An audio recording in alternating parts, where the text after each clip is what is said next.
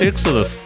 この番組は Web3 の専門メディアの編集長キャリアのある2人がブロックチェーン暗号資産 NFT だをデファイなどのニュースやトレンドを深掘りする番組ですこの番組は DYDX ファウンデーションの提供でお届けいたします現当社新しい経済のしだれゆうすけです DYDX ファウンデーションの大木久志です。エクソダスエピソード19始まりました今週もよろしくお願いしますよろしくお願いします。我々がメディアパートナーさせていただいている WebX がはい。だいぶ開催近づいてまいりまして実はこれ今収録7月の10日月曜日やってるんですけれどもちょうどこの僕らが収録してる裏でなんか WebX と「ください JP」の AMA みたいなのが行われてまして、ちょっと休憩の間さっき聞いてたんですけどなんかすごいスポンサー集まってますねみたいなおー。話をしてたんででなんかあしだらさんも聞いてるみたいにいじられたんで一応 僕の方で「おいコインポストスポンサー集めすぎだぞ」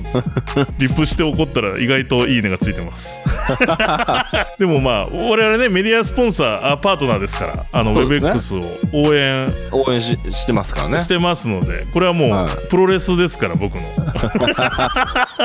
そうですよね。いやでもねいよいよ迫ってきましたねこの放送で言うと2週間後になるのかなうんうんうん WebX が、で多分それのサイドパーティーとかもね発表されてますしまたこの WebX に紐づくなんかそのバーベキューパーティーだったりはい。ねそういったのも告知されていてうんうんうんうん。またイベントが来るなと大きなというところですねそうですよね開催が2526日で詳細なリンクとかは概要欄に貼ってますので皆さんチェックいただきたいですけれど、うんその前後にまあスピーカーのパーティーとかいろいろそういうのもありますしねそうなんですよね。またこの週は忙しくなりそうですね。忙しくなりそうな24日の週。どうでしょうか皆さん大丈夫かなヘトヘトじゃないかなっていうぐらいのそうですよね。仕事はできてますかっていう。いやそうなんですよね そうですよね はいまあ、嬉しい、嬉しい悲鳴。い。嬉しい悲鳴ですよね嬉しい悲鳴ですね。でまあこれから多分海外でもカンファレンスとか続きますしねそうですね。まず7月の中旬から下旬は、あれですよね。パリのそうそうそうそうイーサ CC ですね。そうそれが結構だから実は WebX さんかぶっちゃってるんですよね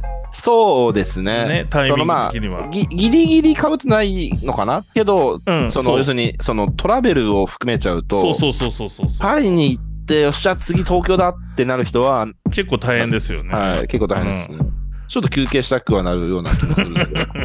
で大木さんもまた海外カンファレンスとかこの先も行く予定あるんですかあそうですね9月に韓国の、おえーーブロックチェーンウィーク行きますねそうか9月は韓国かブロックチェーンウィークが、で10月はトルコイスタンブールですねえそれもブロックチェーン系のやつがあるんですかそうですトルコはコスモバースっていうコスモスの、はああはいはいいはい、毎年開催される一大イベントですねうんうんうんそこではおそらくファウンデーションもスポンサーすると思いますね。なるほどトルコにもカントリーリードといますし、そうかそこはもう多分ファウンデーションのメンバー全員行きますおし、おトレーディング社もおそらく数名来ると思いますね。ふんふんふんふんじゃあ結構大木さんこのまあ WebX ではい7月はいっぱいイベントがあり、まあその周辺でもいろいろ多分、僕らもそうですけどなんかそれに合わせてうんいろんなミうーティングとか会食とかも入ってるじゃないですか入ってますね。でまた8月以降も忙しいですねそうですね。8月はあ何もそなういか空いてるのかうん9月からかまた後9半月戦から9月、10月ですね。で、おそらく今年は COVID 明けでうん最初の年ですよはね。いはいそうです ねなんで、忘年会すげえあるんじゃないかなとか思った りして。確かに確かに確かにだからだから10月僕の中ではトルコでしょで、うん11月の末ぐらいから忘年会始まるじゃないですかそれは始まりますねいや思い出してきた、そう大木さんに言われるまで忘年会忘れてたんですけど確かに COVID 前までははいクリプト業界もこんな感じだから忘年会めっちゃありましたよねあったと思いますだから去年って確かちょっとあった気がするけどうんそんなに大規模なのはなしやっぱみんなマスクつけてたじゃないですかそうそうそうそううわそうかだってうちもコインポストさんと昔やりましたもんなんか大忘年会みたいなやつあそうなんですねそう、えあちょっと 当当時テレグラフさんは誘ってなかったかもしれないですけどおーあ大木さん、お まあー、そんなことがなんかねギャビン・ウッドまで呼んで最後マジですかすごいっすそうそうそう大忘年会やったんですそうですもう45年前かな、まあ、偶お然ーキャビンは来ただけなんですけどねなんか帯くんが連れてきただけだったんですけど、えうんでー、も来てくれてキャビンなんか挨拶して最後にすごいなそうそうそうそういやだからまあちょっとイベントでネットワークするのもよしですけれどもそうなんですよね合わせてただね、皆さん、プロジェクトなり仕事も進めましょうということ。そうですね。はい。まあそんな忙しい合間ですが、このポッドキャストでぜひですね、キャッチアップに役立てていただければと思います。ぜひ。ということで、この1週間のマーケット情報から振り返っていきます。この1週間のビットコインの動きです。ビットコインは先週の週始め7月3日の月曜日の始め値が442万920円でした。そして7月9日日曜日の終値が430万1411円。週頭から約2.7%の下落ということになりました。うん。続いてイーサリアムです。イーサリアムは先週の週始め、7月3日月曜日の始め値が27万9649円。7月9日日曜日の終値が26万5612円ということで、週頭から5%の下落となりました。まあ、ここ数週間、比較的上がってる週だったんですけど、この1週間で見るとちょっと落ち込んだかなという1週間だったかなと思います。うん後ほどちょっとマーケット全体的な総括はさせていただくんですけれども、その前に毎週定点でお伝えしているデータの方も合わせて紹介していきます。まはずいコイン月光の暗号資産全体の時価総額です。7月10日の数字で173兆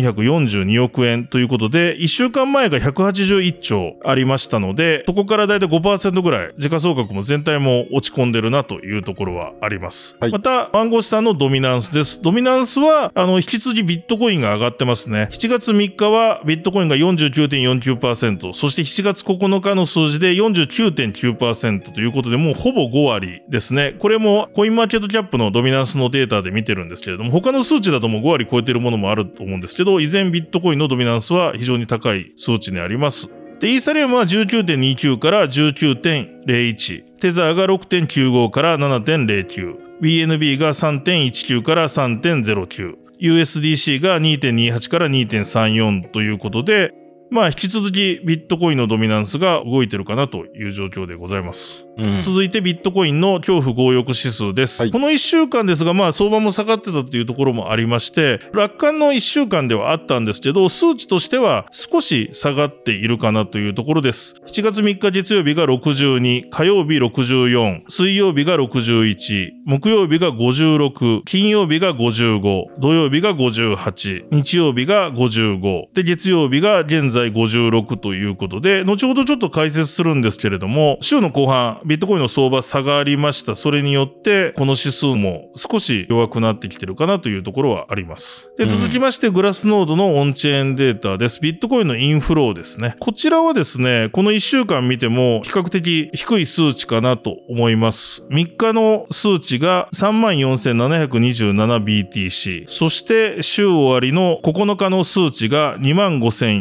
25,949BTC ということで、こう取引所に送られているビットコインの数の週頭と週終わりをお伝えしたんですけれども、比較的この1、2ヶ月から見てもそんなに高くない数値かなというところはあります。うん続いてグラスノードのビットコインの取引所保有残高ですね。こちらもですね、ずっと下落が続いております。3日の数字が226万 3517BTC。そして9日の数字が225万 4608BTC ということで、ここ連日ですね、毎週ですね、取引所が持ってるビットコインの数はどんどん減ってってるよっていうことをお伝えしてるんですけど、チャート広げて見てみてもですね、この5年間振り返っても今一番入ってない感じですね。うん2018年ぐらいのビットコインの取引所保有量みたいな。うんちょっと調べてみたら数で、だからそういう意味でもまあ、あの、これ毎週お伝えしてますけれども、すぐ売るというよりは、今、ガチ法っぽい動きなのかなと、ビットコインに関しては、はい。あの、思っているところでございます。うんまず数字からお伝えしたんですけれども、週前半はブラックロックの ETF の再申請なので、まあ ETF 関連の再申請、前、あの先週もお伝えしましたが、コインベースがサポートするみたいな情報も入った再申請みたいなトピックスで価格を上げてました。で、これ後ほどもちょっと話すかもしれないですけど、ブラックロックの CEO がビットコインは国際的な資産だというようなですね、非常にまあビットコインに対するポジティブなコメントをですね、メディアの取材で語ったということもあって、週前半はビットコイン非常に動きは良かったです。うんうんうんただですね、週の後半ですね、6日、米国の経済指標がまあ上振れして、米国債利回りが短期は低下してるんですよ。長期がまあ上昇したと。で、あとバイナンスでこれも後ほど触れますけれども、幹部候補の人が、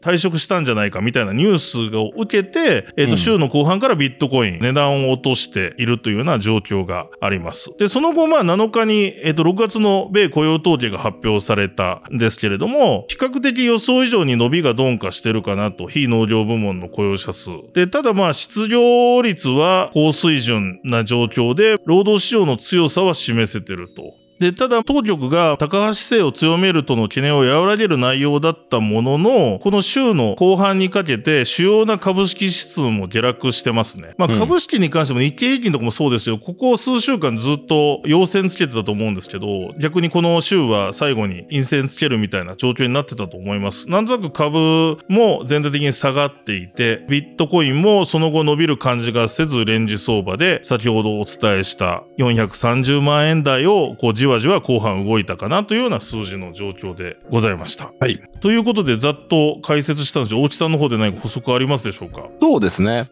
気づけばビットコインが3万ドル付近でうろちょろしている、まあ、レンジ相場の期間が半月ほどになっていたっていうなるほど印象です、ね。なるなんで、まあもちろんね、ブラックロックの ETF 申請、再申請かとか、うん、 CEO がね、昔はすごい批判してたのに、そうそうそうそう、さっき言ったね。うんさっき言った話ですよね。まあ、回収っていうんですか、ビットコイン派になったっ ていう。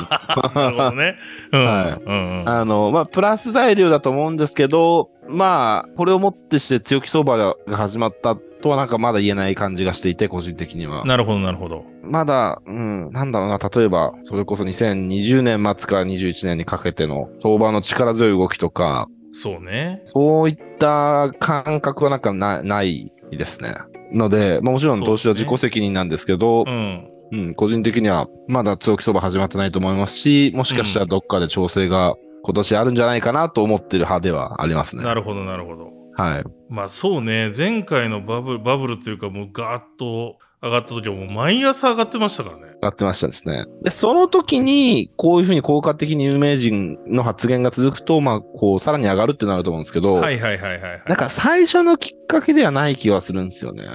うん。た例えば2020年の時も、その、末から上がったじゃないですか。うんうん。けど夏ぐらいこの時期には、なんかそのポール・チューダー・ジョーンズっていうのがビットコイン持ってるっていうのがニュースになったぐらいで、はいはいはいはい。で、ちょっと上がったんですけど、その伝説のトレーダーっていうう。んうん、うん。ちょっとは上がったんですけど、なんかまあ、本質的な上昇じゃないって言ったら、うん、うんあうんうの、んはい、そ、そんな感じがしましたね。前回のそのオールタイムハイつけた時のきっかけはイーロン・マスクですかね。まあテスラのビットコイン。けど、あれ1月ですよね、確うんうか。んで、すごい力にはな、その、オールタイムハイへのち、その、なん、なんですか、そのサポート材料になったと思いうん。ますけはいど、はいはい。きっかけは違うと思うんですよね。なるほど。うんそ、の、1月にイーロン・マスクが発言したんで、なるほどねその、ま、前の末、11月、12月でどんな上がってったと思うんですよね。でもちろん、とと、年明けもすごい上がりましたけうど、んうんうんなんで結構、うん、周期的な話なんじゃないかなっていうのうはん。個人的にあは、ーなるほどね。うんうんうんうん。そうそこら辺はテクニカル的なものをかもしんないし、うんまあ、うん半減期もあってみたいなところもあったかもしんないそうそうそうそうしっていうことですよね。う、うんそうですね、確かに。うん思いますね。うんは続いて番組スポンサーのご紹介です。この番組は DYDX ファウンデーションの提供でお送りしています。DYDX ファウンデーションは世界最大級の分散型取引所 DYDX の DAO を盛り上げるために作られた非営利団体です。トレーダーはもちろんエンジニアやデリゲートなど DYDX の DAO に参加する様々なステークホルダーの活動をあらゆる側面からサポートしています。今年秋予定の V4、DYDX のコスモス以降など、最新情報については DYDX 日本コミュニティのノートや Twitter で情報発信しています。ぜひこの番組概要欄にリンク貼っておきますので、皆さんもチェック、フォローお願いいたします。はい、大木さん何か今週ございますかそうですね。前回と引き続き同じで DYDXV4 のパブリックテストのやつはが開始しました。で、えー DYDX ジャパンコミュニティのツイッターのはいところでピン止めしてるツイートがあるんですけど、うん。詳しくはそちらをご覧いただきたいのですが、まあ、ユーザーとしてうん。使っていただき、あの、全然無料で使えますので、使っていただき、いろいろな動作をしていただき、うんまあ、入金とか、いろいろその注文を出すとかあるんですけど、この辺を全然していただいて、まあ、なんかこうバグとかがあれば、うん。フィードバックとかいただけたらなっていうふうに思っております。ので、はいぜひ引き続き、パブリックテストネットまだまだ続きますので、うんうんうん注目いただけたらと思います。そうか、これはあれですよね。だからテストネットだから、全然実際の暗号資産のレバレッジかけて買うとかじゃないんですもんね。じゃないです。はい。もう全部そこで仮にすごいし僕が儲かっても、 あれですよ残念、残念なが 残ら。念ながらデモトレードみたいな話です。電話トレードです。は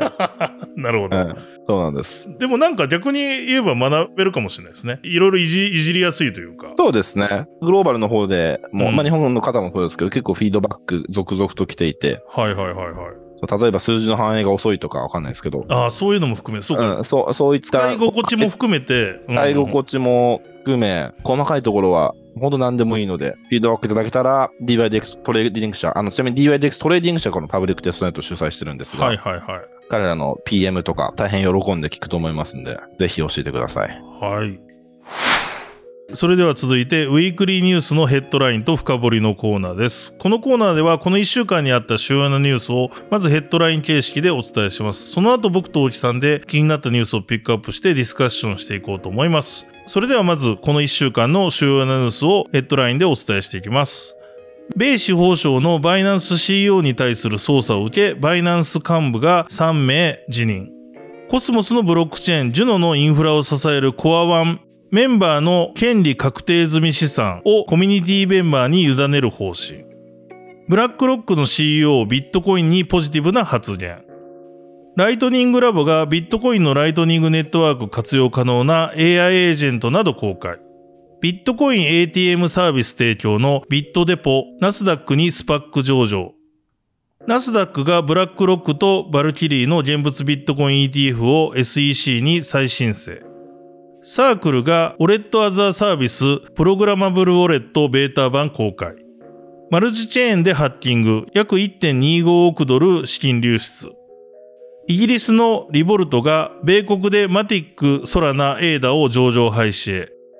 コンポーザブルファイナンスのピカソネットワークがエコシステムドットサマをコスモスのインターンチェーンに接続。イーサリアムのコミュニティメンバー、ハッキングによる資金流出被害を抑えるための機能、サーキットブレーカーをスマートコントラクト内に搭載する ERC7265 を提案。スタークネットがクォンタムリープアップグレードのガバナンス投票開始へ。グミのシンガポール子会社 GC ゲームズシンガポールコスモスハブのバリデーターに参加、ノード運用を開始。クロスチェーンブリッジ開発の時がトークン発行プロトコルノーブルと提携。コスモスエコシステムに日本円に担保された日本のステーブルコイン導入を目指す。ユニスワップ V4 リリースはイーサリアムの次期アップグレード、カンクン5を予定。最短で今年9月の見込み。あと続いて国内のニュースです。セガの副社長、ブロックチェーンゲームには主要キャラクターを使用しないと発言。LINE ビットメックスが PayPay 連携サービス開始。PayPay 残高で暗号資産の購入が可能に。SBIVC トレードのステーキングサービスにオアシスとコスモスが追加。三井住友信託銀行とソニー銀行が投資用マンションローン債券などを裏付けとしたセキュリティトークン発行へセキュリタイズのプラットフォームで GMO コインにファイルコイン、ザ・サンドボックス、チリーズが上場。フィナンシェがフィナンシェトークンのステーキングを7月13日から提供開始。ということで、まあ、いっぱいありますね、ニュースが。結構あり主ますね要なものだけ絞って言おうかなと思って、いつもはい。リサーチして調べてるんですけれども、そこうれすねでも半分以下ぐらいにしてるかな。3分 の1ぐらいに絞ってるんですけど、なんか1週間でこんなニュースあんのかっていうぐらいありましたね。本当ですよね、ん意外に静かだったな、先週とか思ったんですけど。どうですか大木さん、この中で気になるのありますかそうですね。まずは、バイナンス帝国揺らぐ、うんこうリークと、まあ、ブルームバーグが関係者からの話をもとに書いた記事ですよね。バイナンスの幹部が3名辞めたっていう話。ああ、そうです、そうです。なんか、米司法省が、まあ、バイナンスと、まあ、CZ を、うんまあ、操作をしてるらしく、この中によると、はいはいその CZ の反応に対して、まあ、嫌気をさしたような書かれ方で、バイナンス幹部が3人辞めたと。うんうんで、その3人が誰かというと、1人がパトリック・ヒルマンっていう、チーフストラテジーオフィサーっていう、もう、ここれは、C- CSO で、幹部中の幹部ですよ幹ね部。中の幹部ですね。うん。はうい。んで、次はスティーブン・クリスティっていう、シニアバイスプレジデント・フォー・コンプライアンス。コンプラの、コンプラの、まバあ、イス上プレジデ級ントバイスプレジデント、はい。で、あと、まあ、ジェネラルカウンセル、コンさん。んが、まあ、辞任したと。うで、んそのうち2人、パトリック・ヒルマンとスティーブン・クリスティに関しては、ツイッターであ辞めましたよとは、あまあ、彼らも言ってて。で、えっ、と、彼ら曰く、いやいや、その報じられ、まあ、辞めるのは事実だけど、報じられてるような理由ではありません。うんうんはいまあ、例えば、円満退社だし、うんうんあのちょっと疲れたんだよとかわかんないけうど。んなるほ ど。だ偶然、このなんかバイナンスがいろいろ苦しい訴訟を受けたり、CG がなんか操作されてるとか、状況と重なっただけだと。そうそうそう。し CG が重なっただけだと。そうです。うん で CG もその例のその4ですよね、4。はいはい、4ね。4。 4、4だってい、いそのツイートして、まなあ、るファほッドど、うんファッドだと。まあ、うん単なるターンオーバーっていう、まあ、まあ、やっぱ6月ってね、そのいろいろ企業のパフォーマンスレビューとかうがん、グローバルでも、まあ我々も今やってますけど、なるほど。グローバルでも行う時期って時期であるので、うんうんまあまあまあまあ、そのタイミングで普通に、あの、離職者だけですみたいなうん。なるほどね。ことは言っているものの、まあ、とは言っても、幹部一気に抜けすぎでしょうっていうのとか、確かに。いや別にそんな子供をお世話しながらリモートでみんな仕事できるっしょとか、わかそんう ないでね。すけどバイナンスであれば特にね。そう そう。とか、あとその、この FTX のデジャブ感、そのはいはいはい FTX も崩壊する前にコンプラトップだったかなとか、んまあそれに関連の人が辞めてたりするはいはいっていうのはもあい。ったりするんですよね。うん。なので、まあ大丈夫なのかなっていう、まあ結構今年よくバイナンス大丈夫かっていう話はしてきてますけど、そうですね。まあまあさらにちょっと心配になるようなニュースかなとは思いますね。確かにまあもちろん直接関係ないケースも往々にしてあるので予測でしかないですけどはい。ただその結構この幹部クラスだってそのコンプラのあたりの人が辞めるってちょっと嫌な話ですよね。そうですね。そうなんですよね。で、あと、まあ関連して、そのはいはいはい SEC からの訴訟を受けたりしてる話もあるじゃないですか。うん、そうで、ねまあ、各国で、例えばオーストラリアとかでなんか調査されたりしたあんそうですそうですそうですですよオーねストラリアも調査してましたね。バイナンスオーストラリアが調査されてましたね。そうですよね。おで、欧州の方でもなんか、ライセンス剥奪とかまでは言ってるんでしたっけそこまで言ってないのかな欧州でもいろいろとこう、バイナンスをめぐる取り締まりっていうのは厳しくなってると厳思うんでしすけくなど。ってだからバイナンス側がその剥奪というよりはもう取り下げたりとかいろいろそういうのしてるのがヨーロッパの方でも結構あったと思います。そうですよね。だから今結構そのマーケットサイズがバイナンス自体のその売り上げが下がってるっていうのもロイターなんかも報じてたかなあれこそうそうそれを受けて、まさうんうに、んそうですね。うん、バイナンス .com の方が、と6月、え、もともとシェア60%あったらしいんですけど、うんうんうん52%に低下したっていうのと、これバイナンス US の方はもっとひどくて、はいはい4月に22%米国であったのが、うん、 6月26日は0.9%まで激減したっていう。しかもなんかその先週末にその出勤ももう米ドルの出勤もみたいなの出てましたね確かあ、そうですね、そう,、そうですそうね。 13日かなちょうどそれがそう、だからそのの、そのデッドラインにめがけてみんなでこう、まあのもう抜いてってるっていう抜いてったっていうのはああるんでしょうけど。どで、まあ、なんで、バイナンス US、その、まあそういうふうに出勤して、まあ当然マーケットメーカーとか、いわゆるその流動性をめちゃくちゃ供給してた人たちも抜けたということで、うんそ、のクリプト価格がなんかすごいことになってるっていう。ああそうか乖離してんのか結局バイナンスだけそうです、そうです。うんうんで、これすみません、これツイッターで僕が完全にあの自分で確認したわけじゃないんですけど、はいはいはいあのまあまあいろんな人がその界隈でツイートしてるツイートとしては、うんうんうんうん7月9日とかはバイナンスの US のビットコイン価格が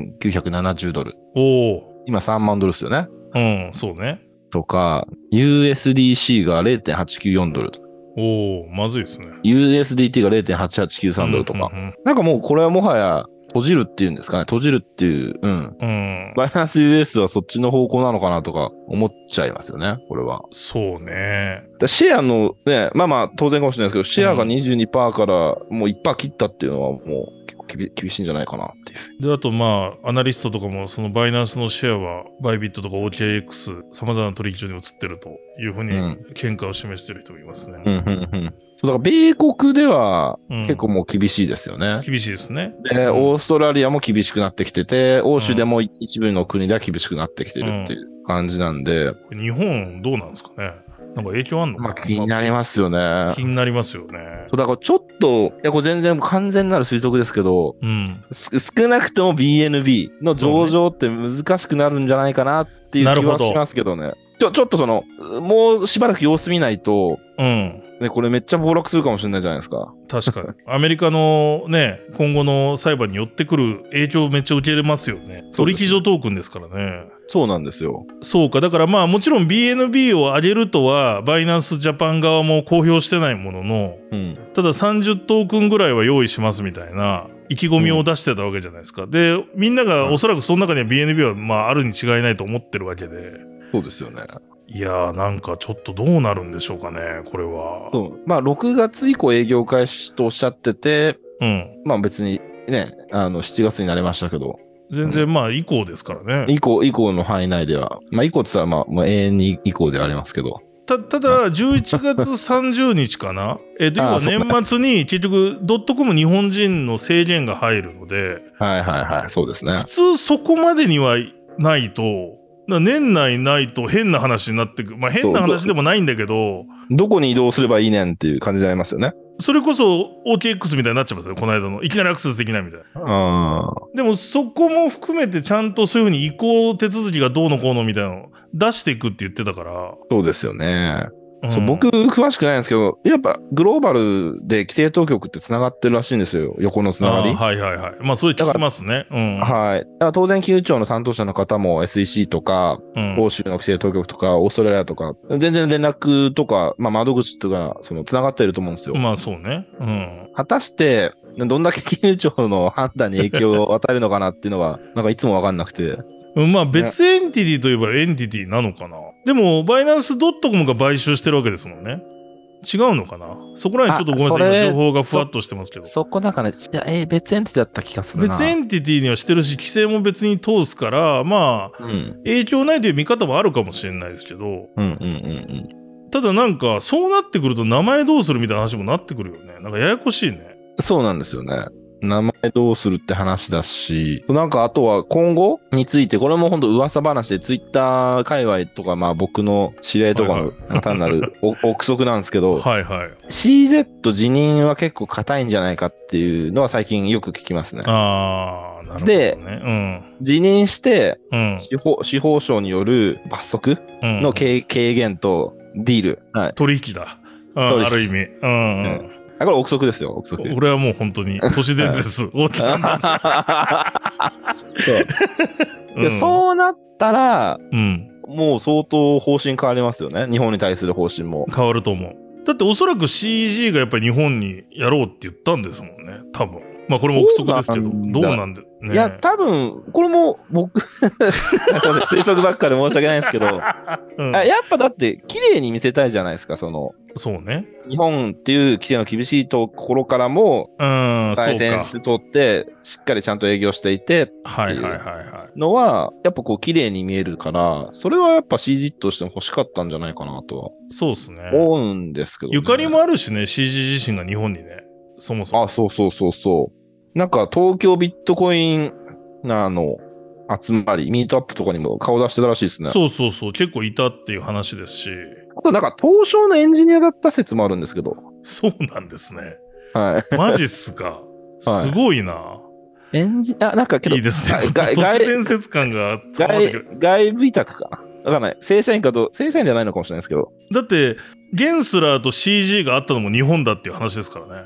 マジっすか昔、その、あの、なんか、あの、要は、バイナンスに入れてくれ、アドバイザーさせてくれよって、はい SEC のゲンスラーが言ったの場所が、なんかそれはフォーブスかなんかの報道では日本であった時に言ったっていう。マジか。うん。だし、まあ、要はその、エンティティはなんか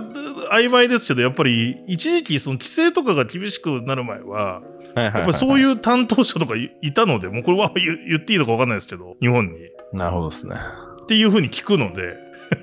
なんかいろいろちょっとかな話し方が難しいですけれども、なんかオフィスあったないのはいろいろとかそういうのあるじゃないですか。そうね。いやー、ちょっとね。だから、あとその後、あと、ま、マジレスすると、こうんの4ってあるじゃん、4、ファッドっていう。はいはいはい。あれ、ちょっと面白いですけど、なんかこう、ああいうの多分ね、ま、マジレスすると嫌いな人は、あーお欧米系は多いと思います。なるほど。あのノリっぽい感じ。なんかそこ透明性持ってちゃんと説明しようよっていう。そうねだから要は変な報道とか間違いがある報道された時とかは、うん。うん。俺4って数字をツイートするからって何ヶ月前か前に言ってそれを踏襲してるんですよねでまあそクうリそうプでトす。コミュニティ的には盛り上がってますけどおね、お面白いですけど、まあ、あと、うん。うん、はいバイアンスアーミーにそれをやらせてるみたいな。はいはいはいはいあもう出ちゃうし、うんなんかあれって、だって結局 SEC のね提訴だって4って言ってましたからねそう 全部読んじゃねえかよ。全部あけどもちろんその何回か言ってるようにその結構政治的な意図もあると思いますよって。はいいうはいはい、はい、米国のメディアとかそのリークとか、そうねこのリークでしょ、うんこれなこれこのリークって別に何でも書けんじゃねえかよっていう確かにね話もあるるんで、まあ2人で今回はね2人は認めたってことですけど、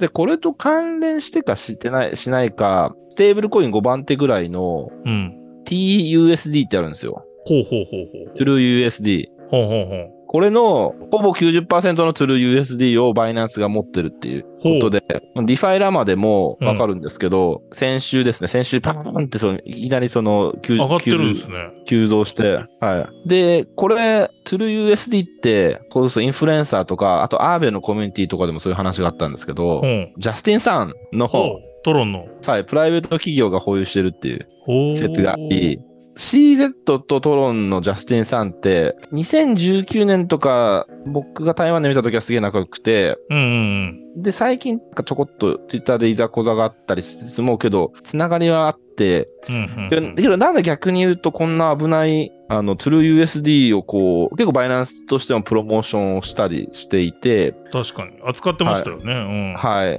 んで、B、BUSD は使えなくなったじゃないまあ、うんあの、なくなって、そうね、うんで今度 TrueUSD か、みたいなところで、けどこういうふうにこう、きな臭い ステーブルコインではあって、あのうんうんはいはいいいですそねこ、そう、そ、いいでそすこよに忖度しない番組ですよこれは、うん、 そうそうそう。でそこ、そこに、そ、うんそこを90%も持つのって危なくねって思いませんだって2.7ビリオンですよ。に27億ドルですよ、その。すげえなリファイラマによると、うんバイナンスがうん27億ドル分の TUSD を持ってるっていほうう。しかも、ほぼ一夜にして。なおなんかこれ、いきなり買ったってことだよねこのステーブルコインど変うえたってどういうふこうに見えますよね、ことれ。見える見えるで何があったのっていうふうに。えこれ何なんでしょうねそう。けどだからその、そこでやっぱ、だからそここからまた、さなんかこの、この、こここの回は推測が多いで すけど、うんうんジャスティンさんとやっぱ関係性、どういう関係性があるのかっていうところが気になりますよね。ああなるほどねジャスティンさんがこの TUSD に絡んでるんですかそもそもそう、これはね、プライベート企業、ジャスティンさんのプライベート企業あ、公表されてないんですよ。ああのーなるほどすごいですねいいですね公表されてないし、確か TUSD かジャスティンさん、トロンがどっちかが否定したんですけど、うんうんなる界隈では、そ の、ほどそういう風な見方もあると。はいはい言っておきましょでも確かになんか今、データ見てると、トロンベースの TrueUSD が一番サプライ多いですね。う。うん。多いですね、確かに。ね。なるほどね。うんいやそうあと、アーベのコミュニティとかでも、その TUSD はそういう理由があるから、なんかうん関わりたくないみたいなコミュニティの議論があったー、りするんですよ。はあ、なるほどね。はいまあ、これはこれはもちろんあの推測なんで、そうですねあのちょっと最終的なご判断はご自分でという感じなんそうでですけど。すね。信じるか信じないかはいは、はいあの皆さん次第ですけど。けど、この TrueUSD の伸び方はなんかい、や、いや異常ですよ、ね。異常でしょ、これ。うん。そうですね6。6日から7日にかけてキューンと上がってるんですよね。そうなんですよ。だから木金ぐらいで上がったって感じじゃないですかね、うん。先週の。うんうんうんうん。何をやろうとしてんだろうな。わかんないな。そうなんですよ。まだまだ話題に事欠がないバイナ ンないですス。バイナンスって。思いはますははいい。で続いてちょっと僕が気になったのは、いこ。のライトニングラボがビットコインのライトニングネットワーク活用可能な AI エージェントを公開っていうことで、うん。このライトニングラボっていうのは、ビットコインの高速決済を可能にするセカンドレイヤー技術のライトニングネットワークの開発を行う企業の一つなんですけれども、今回まあ話題の AI を設計に入れた新しいツールセットみたいなのを公開したんですよね。で、ざっくり言うと何ができるかっていうと、はいはいはライトニングネットワークを活用してビットコインを管理する AI エージェントを作成できると。い。うーん。 LLM エージェントビットコインツールみたいなのが公開されていて、は い。なので、ビットコイン残高を管理して、ライトニングネットワークでビットコインを送受信して、うん。ライトニングのノードともやり取りできるようなエージェントができると AI で。はい。で、その他いろいろですね、プロトコル関連のものも発表してるんですけれども、うんまうあ、んこれちょっと面白いニュースだなと思っていて、ビットコインと AI は水と油のようなイメージでしたけど、相性いいんですかで、ライトニングラボはなぜビットコインのライトニングネットワークと AI を結びつけるのか、その背景も説明してるんですけど、まあその AI のエージェント、自立して動くプログラムは事業体ではないため、法定通貨の決済システムにアクセスすることが難しいと。まあそうですよね。AI が勝手に銀行のネットバンキング使えないよね、みたいな話ですよね。で、一方で AI エージェントも API や無料のデータソースの使用に関して料金を支払う必要があると。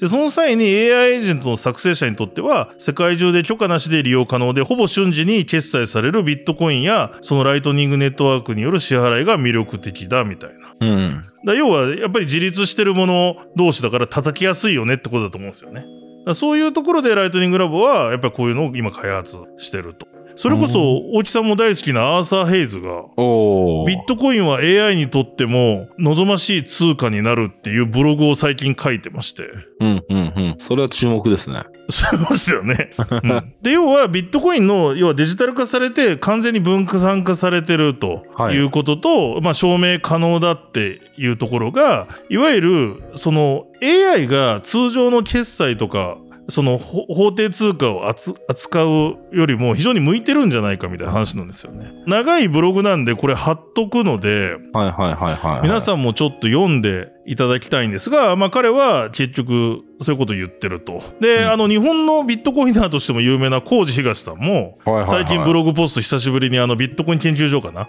はにあの記事を書いて同じようにビットコインと AI の相性いいんじゃないかみたいな発言を、うーん。えーとしてたりしますね。なるほどですね。これ僕も結構共感する部分があって、はいはいはい。昔ジャック、それこそビットコインマキシマリストのジャック・ドーシーも言ってたんですけど、うんうんうん。かねてから言ってるんですけど、ビットコインは要はインターネットのネイティブ通貨だって言ってるんですよ。うん。要はデジタル上で完全に完結してできてるものであって、要はんインターネット上で本来決済するんだったら、やっぱりインターネットから生まれたお金使った方がいいんじゃんみたいなことを彼はかねてから言ってたんですね。うで、んその話になんかすごくつながるなと思っていて、はい結はい局はいはい AI 同士がいろいろ決済とか細かいアクションをするときに、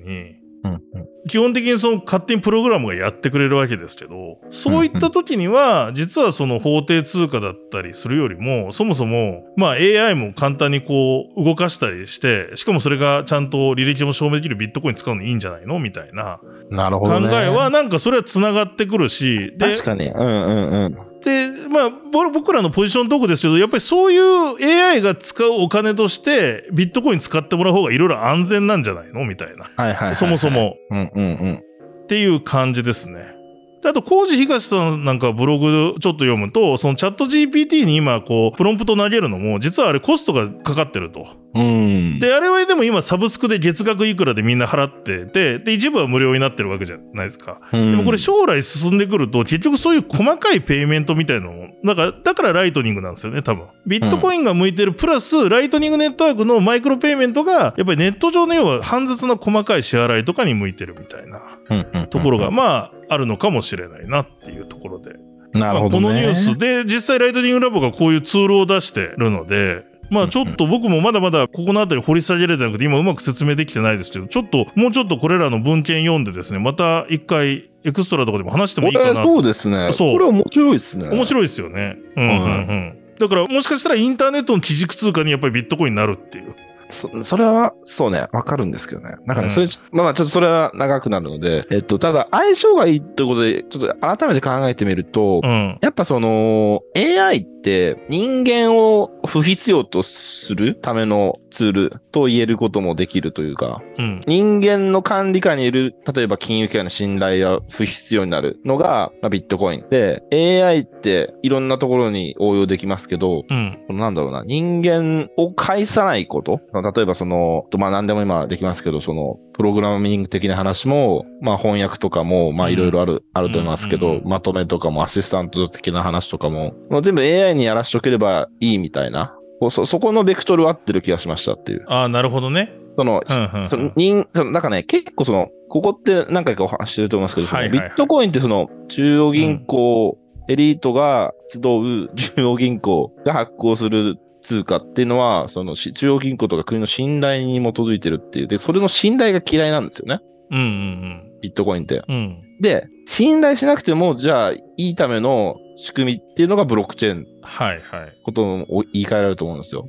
で、そうなった時に、結構大事だなって思うのが、うん。信頼しないことっていいことみたいな、この価値観づくりだと思うんですよね。 なるほどね。そうで、そこのベクトルで確かに AI っていうのは、確かに人,、人間はそう、いい意味でですよ。人間をこう排除していくっていう方向はあるので、まあまあまあまあ、現時点で確かに分からなくもないな気はしました。そこの部分で。まあそうですね。あの、はいいおっしゃる通りですね。その要は人間、まあ言っちゃうとなんか人間じゃなくて仕組みを信頼しようよっていうのがビットコインであり、うんシステムを。うんで AI も AI はでも厳密に言うと多分その初めのインプットの最後の最後は人間がやんないとダメなんで、うん。あの完全に人間を排除するというよりはただ恐ろしく人間のアクションを中抜きするという か、はいはいはい、あのはい。極めてそうそう、もちろんもちろん。設計者はね、設計者だって最後のそもちろのんプロンプト投げる人は残るんだけど、ただうん多くの通常100人かかってたことを1人でできちゃうってことにするっていう意味では非常にうん。でそれも最終的に今の AI ってまだ全然ダメですけど、うん AI が信頼できるレベルになってくればやっぱりそこをどっちかといえば AI トラストするってことになってくるってことですよねだから要は人をトラストするよりも AI でトラストした方がうん安全じゃんみたいなだかそうそうそうそうそうそらそこは似てますよねビットコインとに人要は人信じるよりも、うんうん国信じるよりもビットコインの信じた方が安全じゃんう。そうですよ、そうですよ。だからそのためだけに作られたようなもんだと思うんですよ。そうねぶっちゃけビブロックチェーンって。うんうん うん。うんう んうんうん原点はねうんで原点そうです。そう、だから、だけどこれ、ここの、このテーマに関してはもっと詳しく知ちょりったいとですね。ちょっとまたやりましょう、うん、これなんか、それこそ AI の人とか、ね、ビットコインと AI 両方話せる人とか、ゲスト出演してほしいですね。してほしいですね。なかなかいないんですけどね、やっぱり。うん。あの AI めっちゃ詳しい人は、やっぱりブロックチェーンの知識はそんなにない方が当たり前ですはいけど。はうん、でも、この話って本当に面白くて、いはい。はい。そのブロックチェーンって一言で言っても、なんかパブリックとかいろいろあるじゃないですか。はいで、AI って一言で言っても AI もいろいろあるんですよね。うんうんううんんだからあとその大木さん前言ってましたけど例えば AI に DAO のみんなの活動をまとめさせたら便利だっていう使い方はいはいはいはい。そうです、ね。そういう風にツールとして AI めっちゃ使える今あのあれですよねイーサスキャンとかでも AI 導入されてきてますよねそのコントラクトが、うん。スマートコンが正しいか監査するみたいな。だかうらんツールとしてのブロックチェーンの親和性もあるけど、ただデータベースとしては AI ってなんか大規模に1個のサーバーにいろんなデータ集めてそっから機械学習するみたいなもんだから、うんうんうんそもそもブロックチェーンの濃度を分けて非効率的にこう分散化するっていうところに AI 自体を置くことは難しいんじゃないかみたいな意見もあるんですよ。うん要はデータベースとしてはあのシステム上のレイヤーで言うと噛み合わせるのがめっちゃ大変そうっていうわざわざ中央サーバーでやった方が AI は効率的に動くっていう話があるんですよねああー、はいはいはいはいはいそはうい。そうそれをわわざわざノードに分けて分散化したら遅えじゃんみたいななるほどね。だからうん AI かけるそブれもロわかッるクなチェーンのテーマってすごいレイヤーをちゃんとこう切って分けて話さないとぐちゃぐちゃになるんですけどはいはいはいはいはい。やっぱりその親和性みたいなのはいろんなとこで出てくると思うしうん。だからちょっとこれまたやりましょう。なんかそういう詳しいよっていう人いたら 連絡くださいみたいな感じですね。そうですね。うんこれ興味見えますね。アーサーヘイズは日本語喋んないんですかね。ねえ。 アーサーヘイズ出てくんないですかね。大内さん英語喋れるから。 たまになんか札幌でスキーしてるって聞きましたけど。 言ってましたね。そうですよね。ぜひ大内さん出会っていただいて、アーサーヘイズに。 そうね。けど僕ね、一回インタビューしたことあるんですよ。そうなんですか。か。なるほど、なるほど。うんただ、そうですね。この話面白い。面白いですよね。だからちょっとまたね、掘り下げようと思いますが、まあ今回こういうツールが発表されたということで、まあもしかしたらいろんな、で、僕結構ね、ライトニングのこの少額決済っていうのはなかなか広がんないけど、めっちゃ大事だなと思ってるんで、うんうんうんうんうん。あの、ちょっとまた、このあたりも今、そうね僕、久しぶりにビットコインのライトニングとかもうちょっと勉強し直そうかなと思ってるので、またアウトプットさせてください。そうですうん。はい。ということで、大木さん、他に気になるところでは、どこかありますでしょうかはい、あの、コスモスのブロックチェーンにジュノっていうのがあるんですが、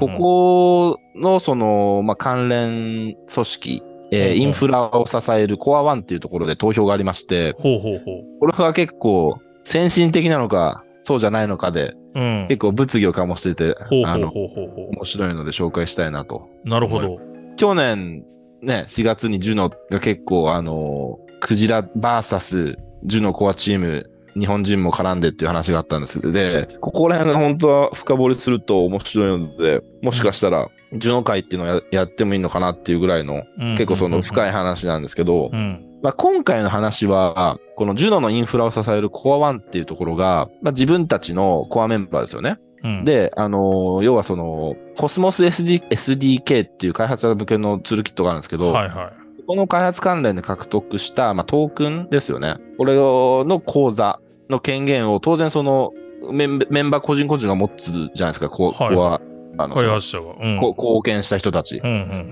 うんで、今回の投票では、うん。うん。その権限を、そのベスティング中、えーうん確定済み資産ですね、に関しては、コミュニティにその権限を移行するっていううんうんう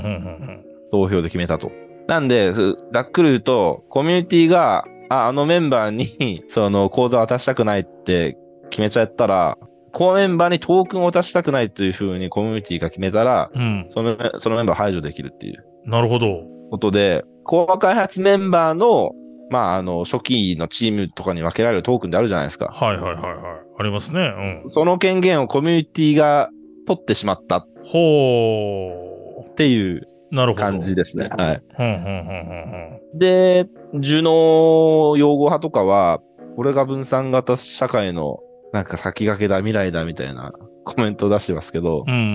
んなんか一方で日本のね、えっと、ツイッター界隈、コスモス界隈とかでは、共産主義じゃねえかっていうようなうん。あ、なるほどね。批判も出たりしていてうん、うんうんうんうんここら辺うん。面結白い。構その、うん面白いと思うんですよね。なんだろうな、これもその結構日頃から言っている段階的な分散化か、うんプログレッシブディセントラリゼーションをこの急激に進めるとどうなるのかみたいな話にもつながってくるし、その、やっぱりリーダー的な存在とかってコアチームとかっていうのをこう評価最初してあげないと、どんどんそういう人たちってやっぱ働かなくなるんじゃないかっていう、その社会主義とかの失敗の話ですよね。はいはいはいはいはい。そうね。そそういうのがジュノでも見られるのかいやそれそれともこれはそのすごく先進的なのか なんか次元が違うというかださすがに DYDXDAO で仮にですよだってうんう DYDX んのトレーディング社とか、まあ、ファウンデーションとかに割て割り当てられてるトークンをうん。 DAO があもうそれあの気に食わなかったら我々取り上げる権利もう我々持ちますみたいなうん。マルチシグで全部それ決定できます とされたらうん。いや、これ多分みんな去ると思いますよ、普 通にそこに貢献しようとは思わなくなると思いますよ。まあ、ただ一方で、うんそういうコアチームメンバーが DAO の分散化を妨げてはいけないと思う。うん。なので、 なるほど。ね。まあ、今の例えあくまで例え話だと思うんですけれども、はいすごくこれ本当に未来の議論というかい要はそうですよねだからただその報酬ってどの程度かみたいな問題も絡んでくる気がしてて、はいはい、はい。その初期メンバーの貢献に応じた多分それ相応の対価はあるべきだしで多分今回の件も別にコミュニティに移行するだけで別にじゃあコミュニティで全員にじゃあ人数分で分けましょうっていうわけではまだとこまでは決まってないってことですよね。あ、そうです。そこまではいい言ってないですね。一応ベスト。ティングしてるものに口座に関しての権限をその本人たちじゃなくてそこに委ねたと。だからそうですそうです。それを見ると確かに一個の考え方ですよ一個の考え方としてはなんか初めだけ頑張ってあともうのらりくらりみたいなことを避けるための意思決定とも見えなくはない要は監視してるっていうはいはいはい、はい。要はその初めの頃の情熱で引き続き頑張ってくれてある程度ベスティング期間終わったらあー、ちゃんとその大木さんやっぱり頑張ったから配分するよっていう意思決定までを、うんうんえっと DAO 化してるという捉え方もできるしなるでほどね。も、でもその DAO の投票が果たして本当に正しくそう機能するかもわかんないし、やっぱりみんなお金欲しい人も DAO って集まってるわけじゃないですか。う んって考えた時に、そうね。今後、やっぱトークンの価値が上がるっていうのもインセンティブにはなると思うので。そうね。あ、そうか。だから、そうか。別に自分で権利持ってても、うんそのトークンの価値上げるために頑張るから、別にそんな DAO で権利を DAO に渡さなくてもいいじゃんっていう考え方もあるね。確かに。そうそうそうそうね。そうね。ね。まあ、そりゃそうだだし、まあ、もう十分もらったんだし、あとは適当でいいかって思っちゃう。まあ、本当額にはよると思いますけど、うんそういうパターンもあるとは思いますね、確かに。なるほどな。まあ、ただ、ジュノは結構、あれですかね、あんまり日本では、業界全体としてはそんなに有名じゃないですけど、こうガバナンスの歴史で大変面白いって言ったら怒られるかもしれないですけど、ほうほうほうほう。あの、すごくいろんなね、事件があったりうんう、んうんうん日本人も絡んでいる、あの、日本人のクジラと、ジュノのコ,、えーコアメンバーとの戦いの歴史もあったりっていう、うん結構ガバナンス、DAO のガバナンスについてプレゼンする人の中には、ジュノを引用するあ人結構多いです、はいはいはいはいはい。なんで、ここについてね、まあ、できれば当時ニュースを追ってた人、できれば直関わってた人とか、ゲストにお呼びできたら、すごく面白いかなって思いますね。なるほど。ちょっと僕は勉強不足なんですよ。要はその過去に、もうこういうちょっとガバナンスのところで、トラブルじゃないか、なんかいろいろなことがあったってことですか。そうそうです。あの、うん過去のやつは、そのジュノ全体の話で、はいはい、はまあい。さっきの話は、まあ一応コアワンの話で、ってうん話なんですけど、過去のは、あるユーザーのウォレット、えっ、と、はい日本人ユーザーなんですけど、はいはいはい。が持ってる数百万ドル相当のトークンをうん。没収するっていう判断を投票で決めたんです。なるほど。で、ジュノのコアチーム的には、そのいわゆるその数百万ドル持ってる日本人、まあ、クジラっすよね。うん。彼がそのジュノのエアドロップを不正に操作して、正当に受けるべき量以上のトークンを得たっていう。なるほど。だから結構そそのその方が、まあ、匠浅野さんっていうんですけど、うんうん、その方が、やっぱ日本人同士で、うんまあ、コミュニティを持ってって、うんうんうん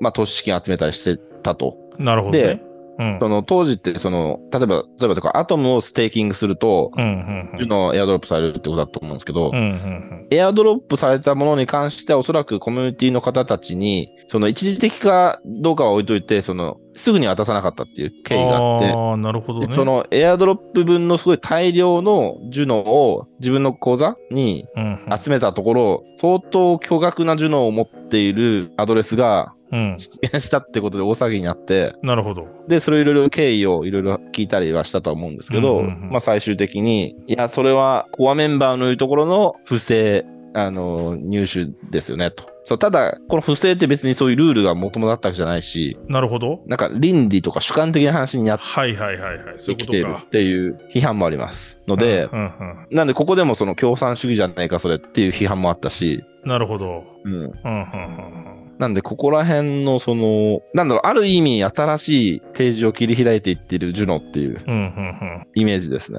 うん。なるほど。いや、ちょっとこれも、今、大木さんもおっしゃってましたよ。当時の詳しい方がぜひ出ていただけるのは聞きたいですね。え、聞きたいですね。当時のその、なんだろうな、ジュノと、ジュノのそのコアチームと、はい。匠浅野さんの間に入っていた通訳者の方が、うん。あの、何名かいらっしゃったっぽいんですよね、日本ほう人のほう方でほうも。ほで、そのうち何名か僕も実際にお話聞いたことあって。う。なるほ。ど、なるほど。う。うんん。応答なんだろう。コアチーム側は怒ってたっていう はいはいはいはいは感じですし、そう、相当なんか痺れるというか、なんか表現が難しいな。その、相当緊張感のあるいはい。うん。通訳、通訳業務でしたよ、みたいな。はあ、なるほどね。ううんんうん。話話は聞いたことあります。いや、ありがとうございます。ちょっと、ちょっとこれ僕も掘り下げてみます。なんか、でも、それがね、一個の DAO の、今いろいろじ事例というとあれですけど、そういう風になってるってことですよね。その、そうです、そうです。だから結構あれですよ、その、ザ・ダオだっけザ・ダオ。インスタグラムのね、うん、イーサリアムそのう、とねに似てるっ似てる話ですよね。要は、ただブロックチェーン巻き戻したみたいな話ですもんね。あ。そうです、そうです、そうです。いやー、でもこれは確かに歴史の話だな、ちょっと。そうなんうですよ。ん。はい奥深いですね、ダオやっぱ。本当そうなんですよ。こう、だから不正、そうなんですよ。不正、ルール違反はしてないっていうのはね、あるので。でもなんか、あれじゃない。だから要は、法律があるわけじゃない。これ、例え、例え話なんですけど、うん違法じゃないけど、それ良くないよね、みたいな話、脱法みたいな話、みたいに捉えられちゃったってことなんですかね。そうです、そうです。うん、そういうことですよね。けどね、そこに持ってくと勝者って決めづらいですよね、やっぱり。決めづらい。確かに。うん。うん、そうなの。そう、だからハッキングとかになると、あ、ダメじゃんってのはわかるけど、はい返せよってなるのは本当わかると思うんですけど。まあ、ある意味、抜け道ついたみたいなことかもしれないもんね。そうですね。うんはい。なるほどね。ちょっといいですね。こういうかなりコアなニュースも。はい。でもそっか、だからこの今回のコア版の話もちょっとこの先どうなるか気になりますね。そうなんですよね。うんうん結構、ジュノは押さえておくと、うん。はい、はい、面白いと思いますね。そのコスモスだけに限らず、はいはいはいはいダオダオガバナンスの本当事例です、うんうんうんうんユニークな事例です。なるほど。えーちょっと僕も勉強してみます。ありがとうございます。で、今日もちょっと盛りだくさんになっちゃったんですけど、最後に大木さん、取り上げたニュースで、ね、そうですね。セガの副社長、はいブロックチェーンゲームには主要キャラクターを使用しないという発言みたいな記事が、そうでブすねルームバーグにインタビュー記事みたいなのが出てまして、出てましたね。はい。このニュースは本当そのタイトル通りなんですけど、うんうん、まあ注目した理由っていうのが、Web3 ホワイトペーパーとか、各、ね、大きなイベントの各地での成功とかっていう、相当いいな、ステーブルコイン法の成立とか、施行かとか、いろいろいろそとうね、こ資う、金改正資金決済法ね。うん、うん。そうです、そうです。はい。うんうんとか、いい流れがすごい出ている日本において、はい。なんかもしかしたら初めてぐらいの、なんか大きなセットバック、交代みたいな、なるほど。いうふうに感じました。うんうんで、なんか本丸のね、ゲーム、本丸の一つですよね、ゲームでそう NFT とか、ね日本の IP を世界へとかという話だと思うんですけうど、んそこで、やっぱり、そこの、ほんと大手中の大手の会社の、まあ、幹部、副社長さんがうん。うん。感じている本音みたいのが出たなっていうふうに。しかもこれ、海外向けにまずインタビューしてるんですかねなんか、英語版の記事もあって、はいはいはい、そっちの方が長いですよね、記事。長いんですよね。タイトルあのも実は全然違うんですよね、なんか。タイトルも、もう違いますよねて、撤退みたいな、世界撤退みたいなタイトルになってますよね。うん、うん。書いてますね。で、日本だと、キャラクターを使用させない、使用しないみたいはいな。はうん。そうですようね。ん。記者さんは日本人なんで、これインタビュー確かにどっちだったんですかね。まあ、英語、日本、まあ、英語、どっちなんだろう。メディアを見ると、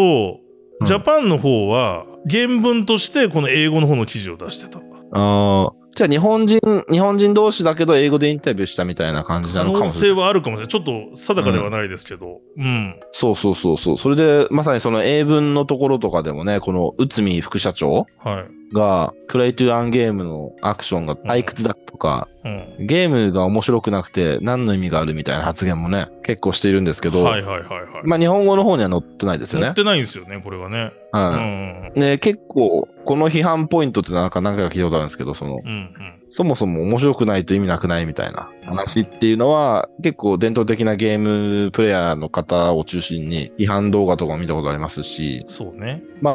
まあ、こういうふうにメディアで発信し、このすごくイケイケムードの中、こういうメディア、うん大手メディアでこういった発言が出てきたのは結構その逆の方向なんで、そうね。ちょっと警戒すべき動きかもな。なるほど。だから記事の論調で言うと、いわゆるかつてセガはスクエニとかバンナムのように、とともうんにうんブロックチェーン技術が自社のタイトルの魅力を高めると考えて積極的に動いてたけど、うん、まあ、2022年の暗号資産市場の急落で方針転換したと。うん、うん、うん。で、そういう、今、大木さんが言ってたような、既存のゲームコミュニティからの批判とかも受けてたと、その後。うん、ううんうん。で、まあそうですね。だからちょっとそういうふうに、この技術が業界の中で本当に普及するかどうか慎重に見極めてるみたいな論調に変わってるってことですよね。そうそう、そこが変わったという。だから長期的には、一応その記事の中で長期的には、あの、技術が成熟すればブロックチェーンへの関与を深めることは前向きだみたいなことは言う。うん、うん、うん、うん、うん。ただし、直近のこのインタビューでは、当面外部外部の開発企業には、ブロックチェーンゲームなどに同社の主要なキャラクターは貸し出さない方針みたいな。あと、このジャンルのゲーム自社開発も当面は控えるみたいなことが、一応インタビューでは言ってると。インタビューというかそう取です材ねかなそうですね。そうですね。で、原文の方が、英語の方がもっと辛辣なコメントがなんか入ってるって感じですよね。その大木さんがさっき言ったような。そうそううです。ん。プレイトゥーアンあでゲーム面白くなきゃ意味ないじゃんみたいなこと言ってるってことですよね。 The play to earn is boring って書いてあるんで、うん。いや、た退屈でしょ、みたいな。うん、ゲームが楽しくなければ何の意味があるのみたいな。そうです、そうです。なんで、ね、まあちょっと Web3 に批判的な記事でもありますね。うん、そうでですすね。ね。そう、結構この逆の動きっていうのはうん。うん。面白いじゃないですか。その今、Web3 最高だよねって乗ってくる企業がすごく多い中、うん。まあ本音ってど、そのさっきの、あのはいはいは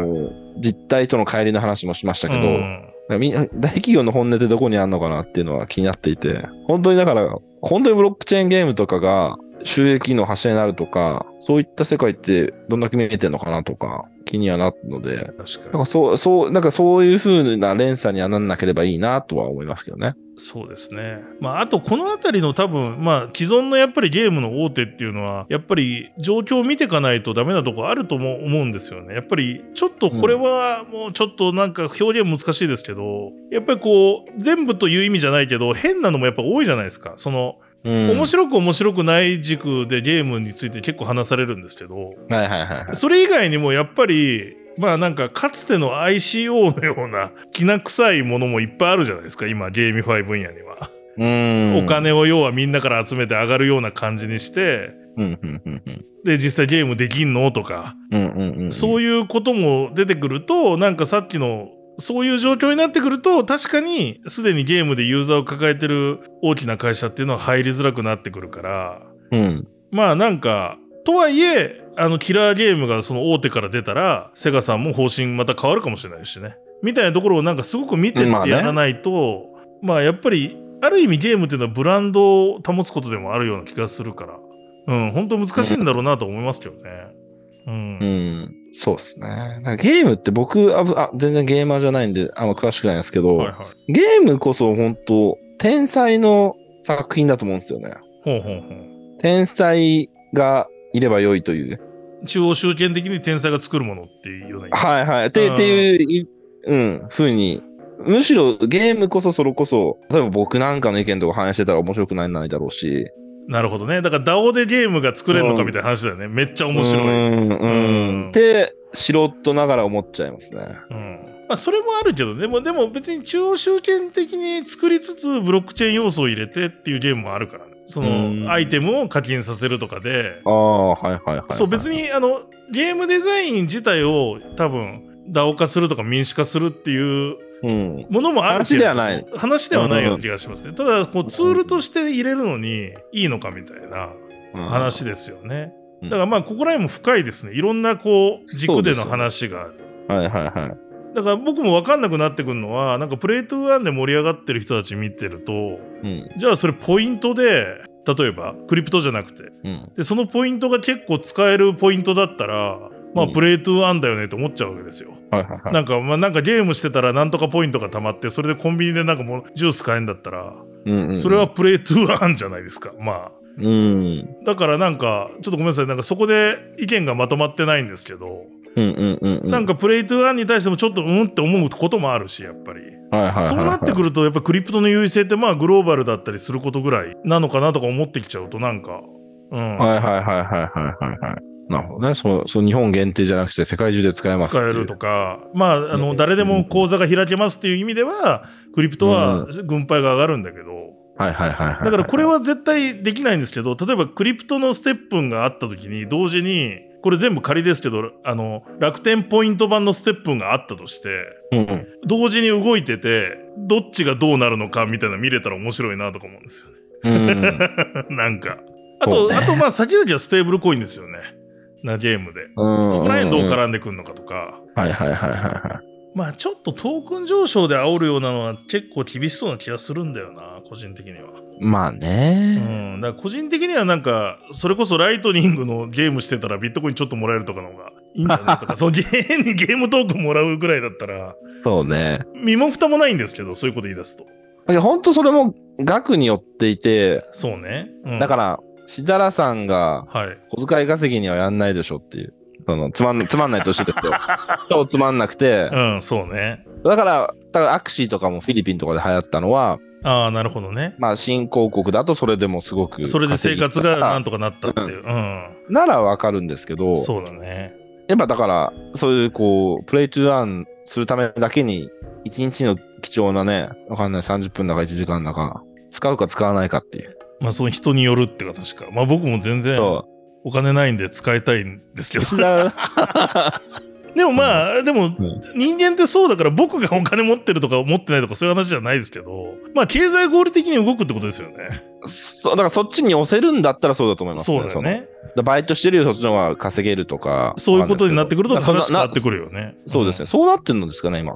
そこら辺全然詳いしくないんですやけ、ど。どうなんだろうね。うん。あの、相場的には厳しくはなって、そんな状況はなかなか生まれてないと思うんですけどね。うん。だからやっぱりそこ、その概念と、いわゆる別に僕は今お金もらえないけど、フォートナイトとかしてるわけですよ。週末に。あまあ、研究、研究とかですよね、おそらく。いや、でもそれね、あエンタメたた楽しくて楽しくてしてるの。え ー、う僕、んマリオカートしてますね。いや、そう、それもお金もらえないじゃん。で、う大木さんが2時間働いた方が、マリオカート2時間やるより儲かるはずなのよ、本来はね。はいはいはいはい。でもゲームってやるじゃんっていう話で。やっぱりそこが楽しいからでしょそうそう。だからね、はいそこら辺だよね、なんか。うん。根本にあるのが。そこの相入れなさみたいなのがあるのかもしれない。そうなんですよね。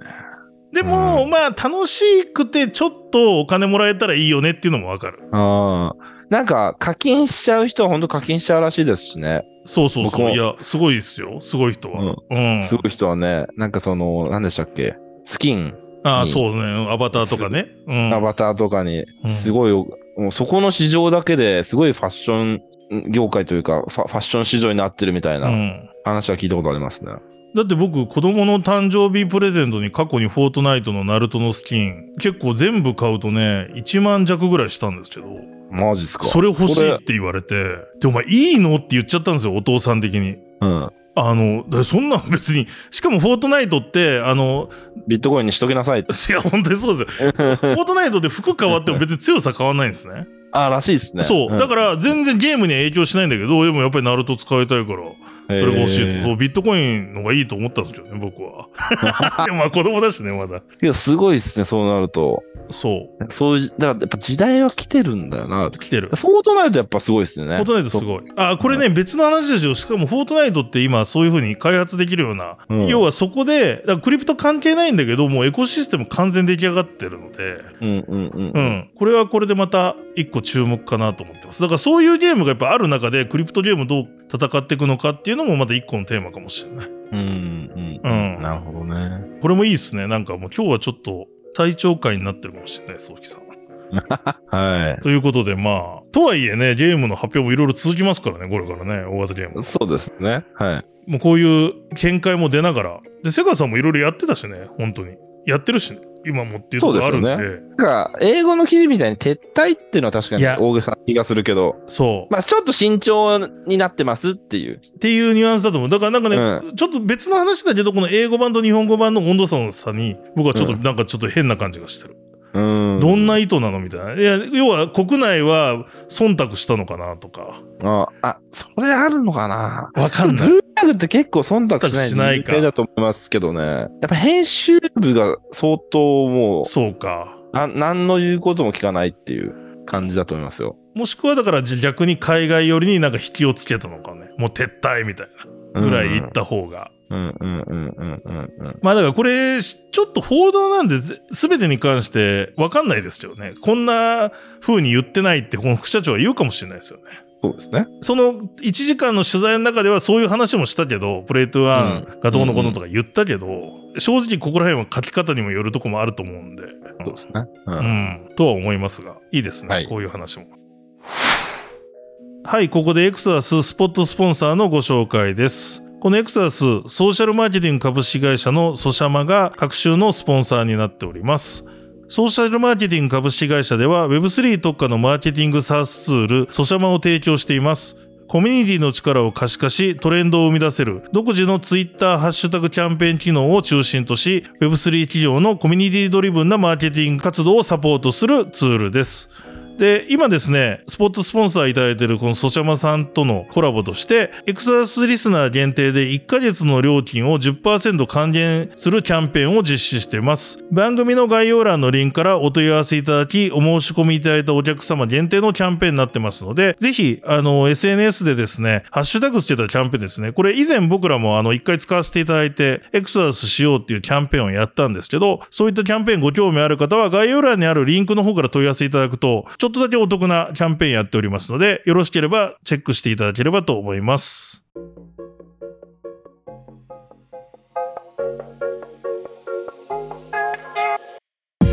はい、ということで今回もお聞きいただきましてありがとうございます。ちょっとこれ編集する前なんですが、今収録2時間10分おじさんとってまして、まあ、ちょっと打ち合わせしながらも兼ねてなんで、放送は何分になってるかわかんないし、もしかしたら今までで最長の回になってるかもしれないです。ということで、エクサスでは毎月本エピソードとして水曜日に最新のクリプトのマーケット情報、そしてニュースのヘッドラインのご紹介とニュースの深掘りのコーナーを放送しています。そしてこの通常回のエピソードですね。通常回のエピソードでは DYDX さんのサポートで無料のポープをですね、リスナーの皆様に配布しております。この放送後にですね、DYDX ジャパンコミュニティのツイッターがつぶやく専用フォームがあります。そちらでエピソード19のポープ申請フォームというのがツイートされますので、そちらにディスコード ID とイーサアドレス、そしてこれから大木さんが言うですね、秘密の言葉をですね、記入いただくと、どなたでも無料でポープを配布いたします。それでは大木さん、今回の秘密の言葉、どうしましょうかはい、今回はジュノでお願いします。今日のニュースでもちょっと話題になりましたしちょ、っとだけ触れましたけど、うん、深掘りしたいなって言ったら、ジュノ、JUNO でいいですかね。そうですね、JUNO。英語で JUNO とはい、書いてですね、ぜひともポープの方、お申し込みいただければと思います。そしてこの番組では皆さんのリクエストだったり感想を募集しております。ぜひツイッターでエクソダスしようとハッシュタグをつけて、エクソダスカタカナ、しようはひらがなです。このハッシュタグをつけて、感想やリクエストなどツイートいただければと思いますし、もしくは僕と大木さんの方、DM 開放してますので、DM の方、ツイッターで直接いただいても構いません。ぜひとも皆さんの感想とかご意見いただけると嬉しいです。それでは、この番組は DYDX ファウンデーションの提供でお届けしました。また、エクソダスでお会いしましょう。さようなら。さよなら。